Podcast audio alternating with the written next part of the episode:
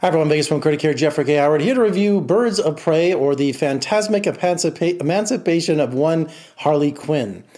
Uh, folks, I have some bad news for you. Uh, the Joker and Harley Quinn have broken up, and she is so broken up that she decides to torch the chemical factory where they first met.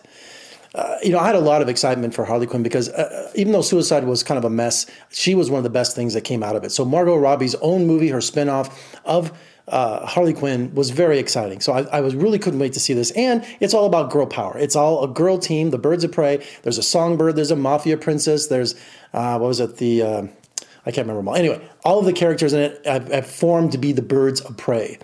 Uh, and she tells the movie in first first person, so she breaks that fourth wall. She does the narration. She's constantly talking to us like that. The movie, though, overall has an identity problem. When I say that, meaning that there are times when Harley Quinn is supposed to be this really hardcore villain, right? She's with the Joker, and half half the time in the movie she is. She's very evil, and uh, then other times she's kind of like your best friend. So there's there's this back and forth going between her that she can't decide exactly where to take Harley Quinn in this movie. I want to see the evil Harley Quinn. I don't want to see her sitting in her apartment eating a bowl of cereal with a hyena and some teenage runaway, you know, saying this is nice. We should do this all the time You know, I'm just like, wait, you know, you're a supervillain. What are you doing? You know, so I was really having trouble with with Margot Robbie's Harley Quinn interpretation. Where is she taking this character? And even though after a while her voice gets a little grating uh, throughout the whole two hour movie, but she is the best part of the movie. Now, the Birds of Prey, we have. Um, I'm getting right here. Jurnee Smollett Bell and Mary Elizabeth Winstead, and we have uh, Rosie Perez, each having their own characters uh, that that form all these cool little subplots that's going on, and they all kind of meet up together to form the Birds of Prey. And of course, the main villain is Ewan McGregor, who's this uh, tough guy in Gotham City who wants to rule Gotham with an evil hand, but he needs this diamond, you know, and Harley Quinn knows where to get it. Wait, wait, you lost something, right? You lost something. I heard you say it. A diamond.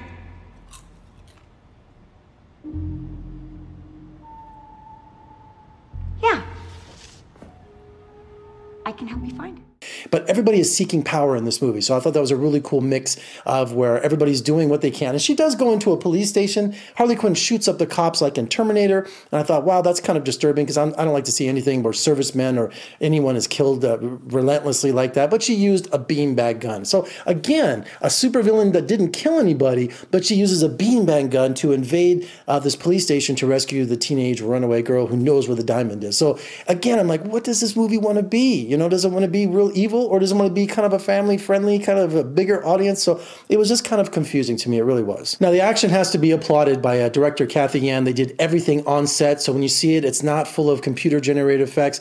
But the problem is that the action doesn't have anything kind of holding it together plot wise. And it, they kept doing the same scene over and over in every action sequence where they were flipped upside down. You know, just kept doing backflip after backflip. And you just kept noticing that. It's just like they had one choreography for the whole thing. And even the third act choreography where they were at a some sort of fun park. You know, it just got to be monotonous and it didn't seem like it had much structure to it. Even though I kind of applaud what they were doing, returning to uh, physical action sequences and not going Matrix on everything, it just didn't seem like it had much imagination. However, I did love Ewan McGregor in this movie. His his humor as a wannabe supervillain, uh, the ruler of Gotham, was really funny. So I thought he was one of the best energetic parts of the picture. And also, Margot Robbie, she was fantastic, but I don't think this movie works without the Joker. Unless we all want to die very unpleasant deaths and let Roman go finger fishing in the kids' intestinal tract, we're going to have to work together.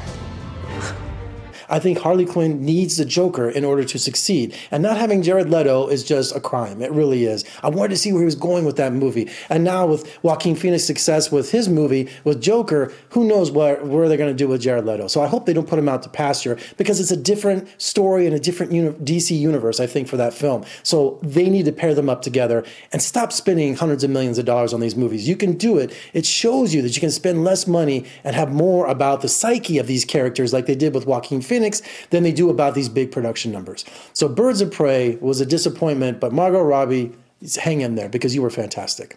All right, for more reviews and interviews, just surf on over to my website at vegasfilmcritic.com. Check me out on social media Facebook, Twitter, Instagram, and if you're watching on YouTube, make sure you subscribe. Uh, comment below, what did you think of Birds of Prey?